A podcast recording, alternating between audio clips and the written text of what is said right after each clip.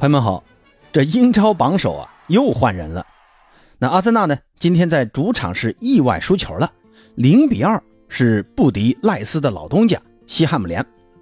而在前一天的利物浦对阵伯恩利的比赛中，红军是二比零轻松的战胜对手。那这一轮战罢呢，红军利物浦就在积分榜上反超了阿森纳两分，登上了英超榜首。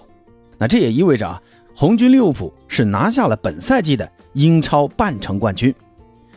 对于阿森纳的这场比赛的这个输球呢，八哥其实有点没看明白啊。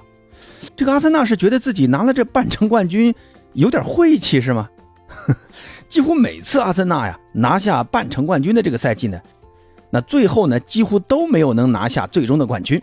那这一次呢，阿森纳让出这半程冠军啊，那阿森纳有可能会在赛季结束问鼎英超吗？那熟悉阿森纳的朋友都知道，阿森纳最近这些个赛季呢，总是习惯在联赛的后半程开始掉链子。那这场输给西汉姆联队的比赛，是阿森纳掉链子的开始吗？那本期节目呢，咱们就来聊聊阿森纳这场比赛啊。那希望能从这场比赛中，咱们来看一看阿森纳是否真的开始掉链子了，而利物浦呢，又是否真的开始他们的夺冠征程？呃，阿森纳这场比赛呢，从这个比赛的首发上来看啊，你相比上一轮打利物浦的那场比赛，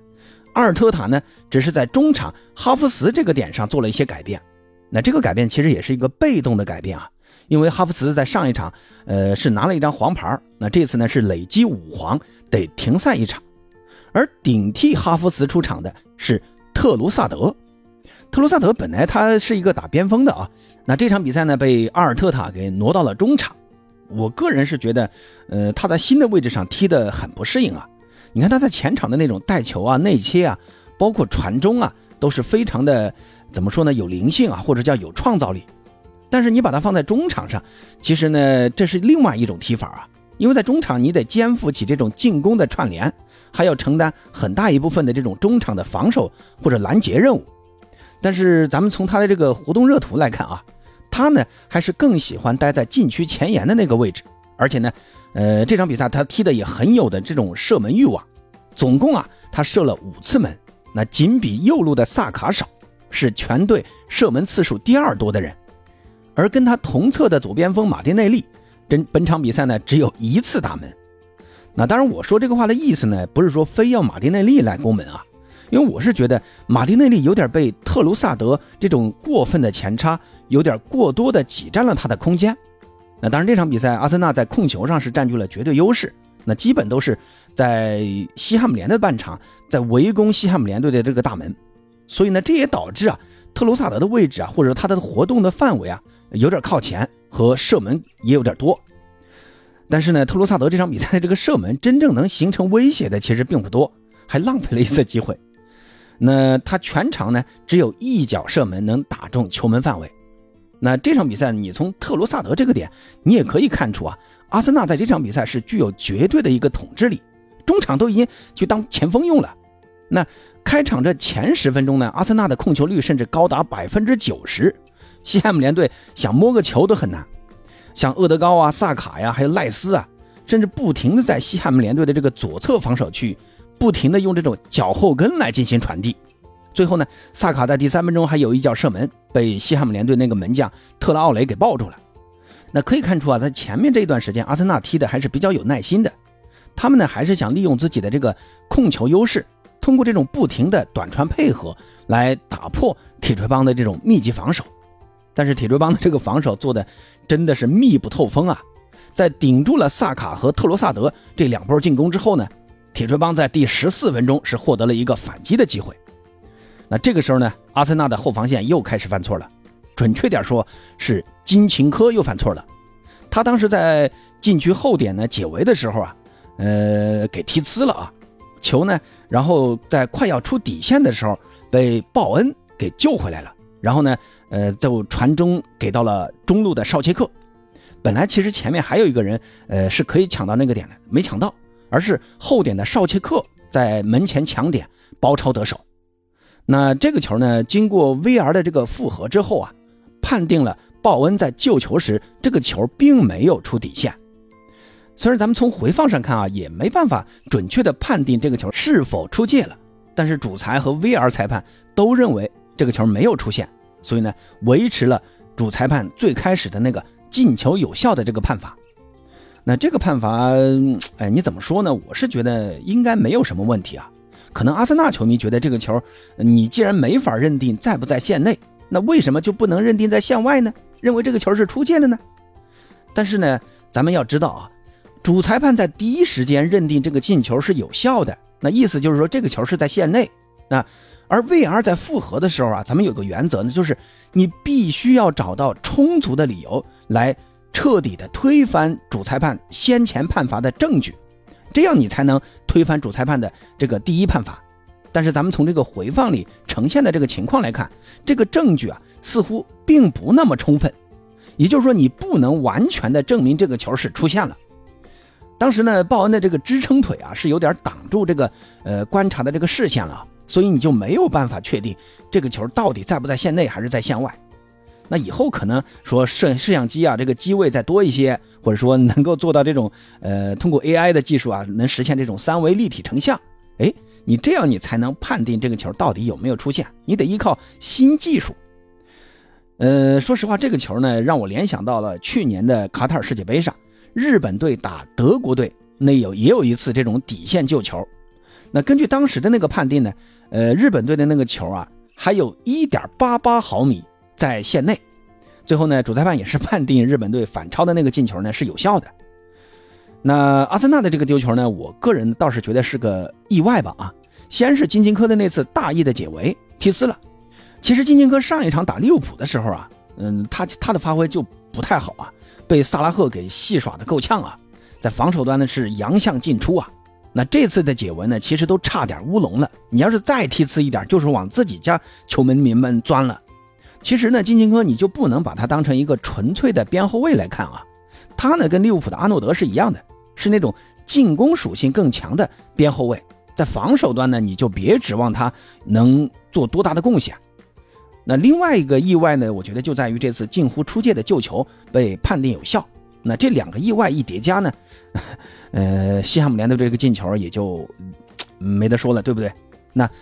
阿森纳是先丢球，但是丢球之后的阿森纳呢，是继续维持着在场上的这种绝对的统治力。你这个，你从控球率和攻入对手禁区的次数，阿森纳都是占据的绝对优势的。甚至在第四十一分钟，萨卡呢还曾突入禁区后来了一脚射门，结果打中了门柱。那萨卡的这次打中门柱啊，也是上半场阿森纳离进球最近的一次了。那到了下半场啊，又是西汉姆联队先进球，在第五十五分钟呢，当时沃特普劳斯啊，呃是发出了角球，枪手的旧将马夫罗帕罗斯头球攻门，打入自己英超的本赛季的首个进球。那进球之后呢，这名枪手旧将啊。也是，呃，就怎么说呢？高举双手啊，他并没有在，呃，酋长球场庆祝进球。